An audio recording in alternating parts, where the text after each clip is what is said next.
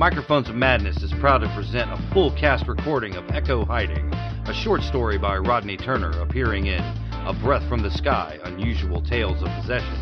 A Breath from the Sky was edited by Scott R. Jones and published by Martian Migraine Press.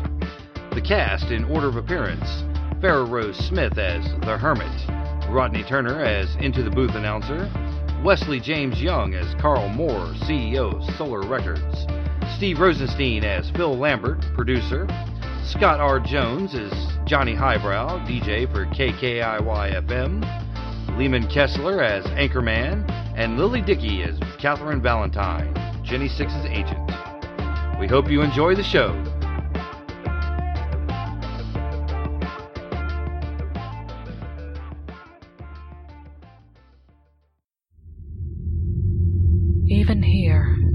As I can remove myself from eternity, the sound haunts me. It forces its way into the silences between chirping crickets and wildcat howls. The rare times I find myself drifting off into slumber, it comes to me. At first it is low, almost like static, but it grows and fills the whole of my awareness. It has been days since I last slept.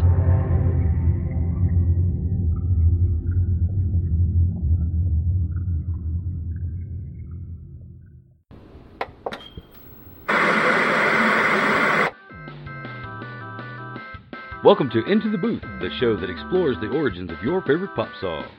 Tonight we look at the phenomena that was Jenny Six's claws. Jenny Six would have been forgotten as another manufactured pop princess if not for the success and controversy of her debut album Two Sons and its first single, Claws. In the summer of 20, hmm, you couldn't escape from the song. Radio, commercials, movie trailers. If it needed music, you can bet Claws was licensed for use.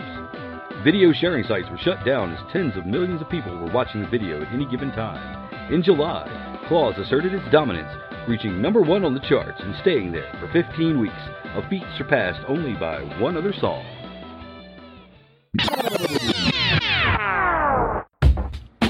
It was like a flash fire, out of control. The album couldn't come out fast enough. The merchandise couldn't come out fast enough. We had created a monster. I've managed to hold the sound at bay for a day or so now, but as I write this, I can feel it creeping deeper into my consciousness. It is almost as if it is burrowing into my psyche, hibernating like a serpent.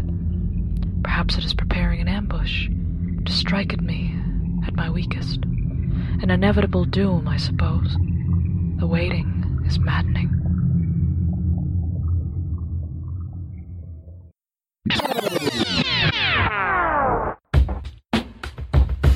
I really didn't know what to think when Solar came to me asking if I would produce an album for Ginny Six. Really, they wanted a single first, a dance record, number one summer jam, that sort of thing. It was a good paycheck, so I figured, what the hell, you know? I remember she was sitting in the studio strumming this beat up 12 string. She had one of those yellow legal pads on her knees and would occasionally scribble something on it between chords. She'd tell me later she wanted to be a singer more than a TV star. She seemed like a well adjusted kid, polite and very professional. And all that changed after Miami.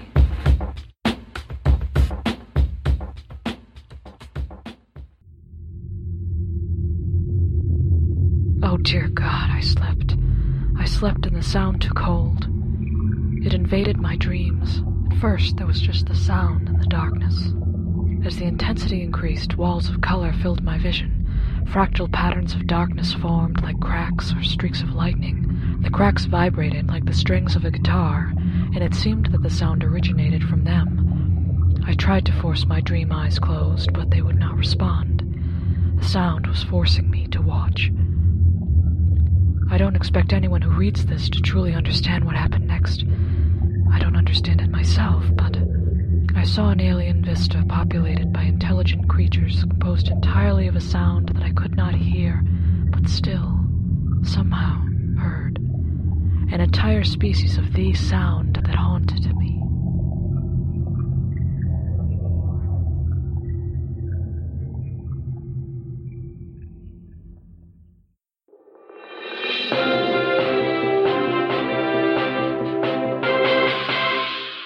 60 people are dead following a riot at a Ginny Six concert. Witnesses report that the crowd went hysterical during a performance of Six's hit single, Claws.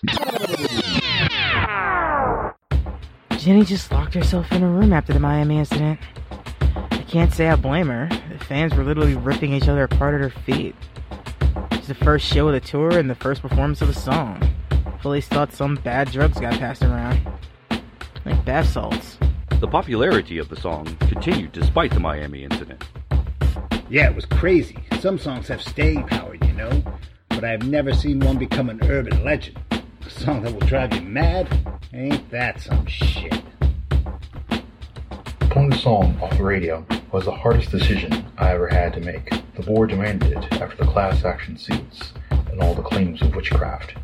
Seriously, any crackpot preacher or conspiracy theorist was given a platform to tell the world there was satanic backmasking on the album, or that Ginny summoned demons before the concert. Claws was the greatest music conspiracy since Paul is dead, man. Kids would call the show telling about friends of friends who dreamt of monsters or committed suicide. I remember a couple dudes calling in saying they were from Miami and were at the Ginny Six concert. They said they heard strange tones coming from the PA while Claws was playing. I dreamt of them again. This time there was no color, no pulsing fractures in space. I was in the midst of the creatures, overwhelmed by their combined tones. I felt as if my eardrums were going to explode. They moved in a mass toward a point in the distance. It appeared to be some sort of pilgrimage. The sound, my sound, had control of me and compelled me to walk behind the throng. My head began to throb as they reached their destination. They swirled and writhed, becoming a formless pool of physical noise. The pain was unbearable, but I could not look away. I was not permitted to look away. As the creatures engaged in their formless dance, I saw a shimmering vortex begin to form in the sky. One of them was lifted into the air and gently pulled through the vortex. Elation washed over me, but it was not mine. It belonged to the sound. There was something else buried beneath the buzz of the creatures a melody, oddly familiar.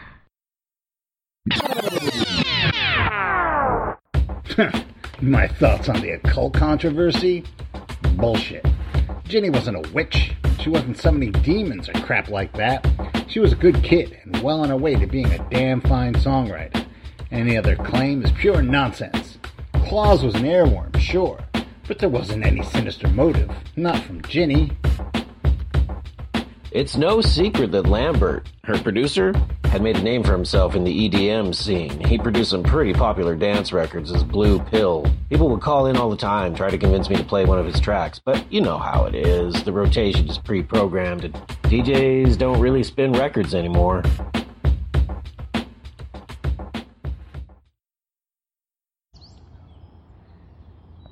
I went to town and bought a few gallons of gas for the dusty old generator out back. I don't know why I did. I came here to escape from anything that might awaken the sound. Not that it actually helped. Sometimes I think that I may have made matters worse coming to this cabin. Too many lulls and dead spaces for it to fill. Today I tried to occupy my time with some exploration. There was a small shed out back, and I decided to have a look at what had accumulated in that ramshackle cube over the years. Anything to block the hum it creates when it is active. Someone who occupied this cabin had a hobby of making stained glass hangings. Lead solder and panes of colored glass were scattered everywhere. I was expecting piles of detritus, not an organized workshop that had fallen into disuse. The glow of the single light bulb dangling in the center of the shed did very little to pierce the gloom. The air was hazy, with all the dust I had disturbed with only my movements. On a workbench in the center of the room was a pane of regular clear glass. Well, it had been clear at one point. It could have been a window pane that had been replaced with a piece of the artist's work.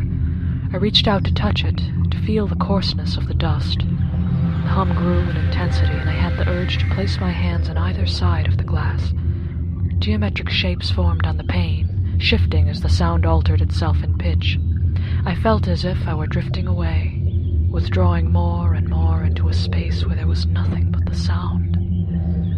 Glass shattered, and I ran back to the cabin. I know now that it is an intelligent creature, Maybe it is manipulating me somehow. Maybe it was trying to communicate with me in the shed, like it did through my dreams, hoping I could comprehend its geometric language.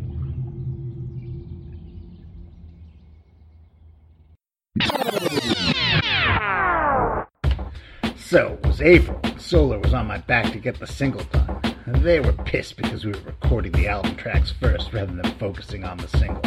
These corporate types think you can just construct a hit song like a tower of blocks or something.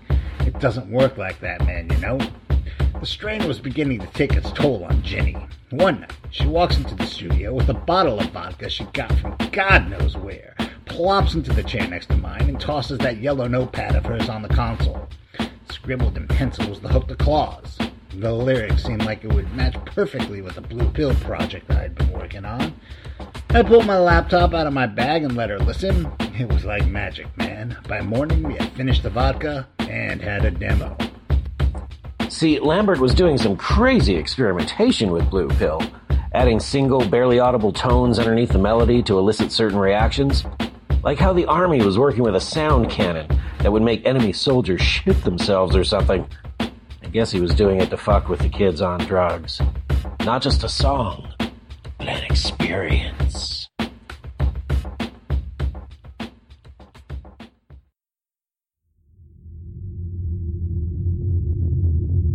My trips into town are becoming more frequent. I'm aware of going to the library and poring over books about radio and broadcasting.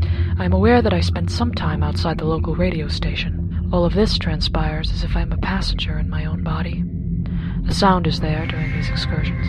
Its constant hum, obscuring my senses while I am out, but seems to dissipate when I return to the cabin. I feel almost like it is borrowing my body for what it needs, and then leaving me alone for a moment. Once those needs are met, the sound has granted me a reprieve. The hum that had been my constant companion for God knows how long has fallen silent. An uncomfortable quiet, like a hole in my mind. A terrifying quiet.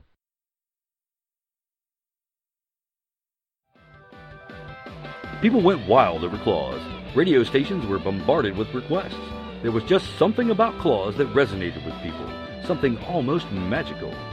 Jenny Six was on a rocket to the stars, a climb that seemed to stall after her first public performance of the song. The media hype died down, and Solar Records sought to capitalize on the growing cult status of Claws, scheduling the beginning of a new tour on Halloween. Once again, Miami was chosen as the venue. And in an unusual twist of fate, two crew members died of heart failure during a sound check in which the song was performed. The concert and tour were abruptly canceled when it was discovered that Jenny Six herself had disappeared soon afterwards. To this day, the whereabouts of one of the biggest pop music icons of all time are unknown. Claws continues to be banned from the airwaves. Six's only album, Two Sons, was to be re released the following year without a single. Original copies change hands through social media, and a certain cult status has been given to Claws, now known as the most fatal earworm ever created.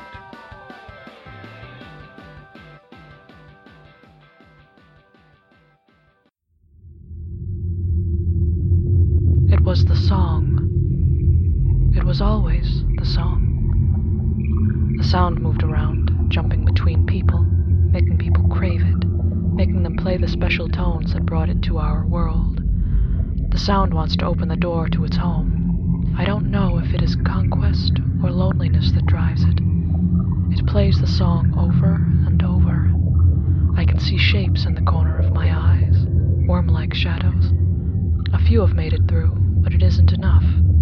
They buzz and dance under the glow of the light in the center of the room. I hear it rising, the sound.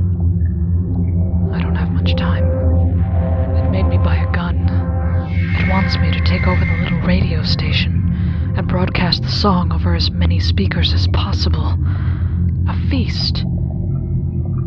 Hand is stiff. Out of time.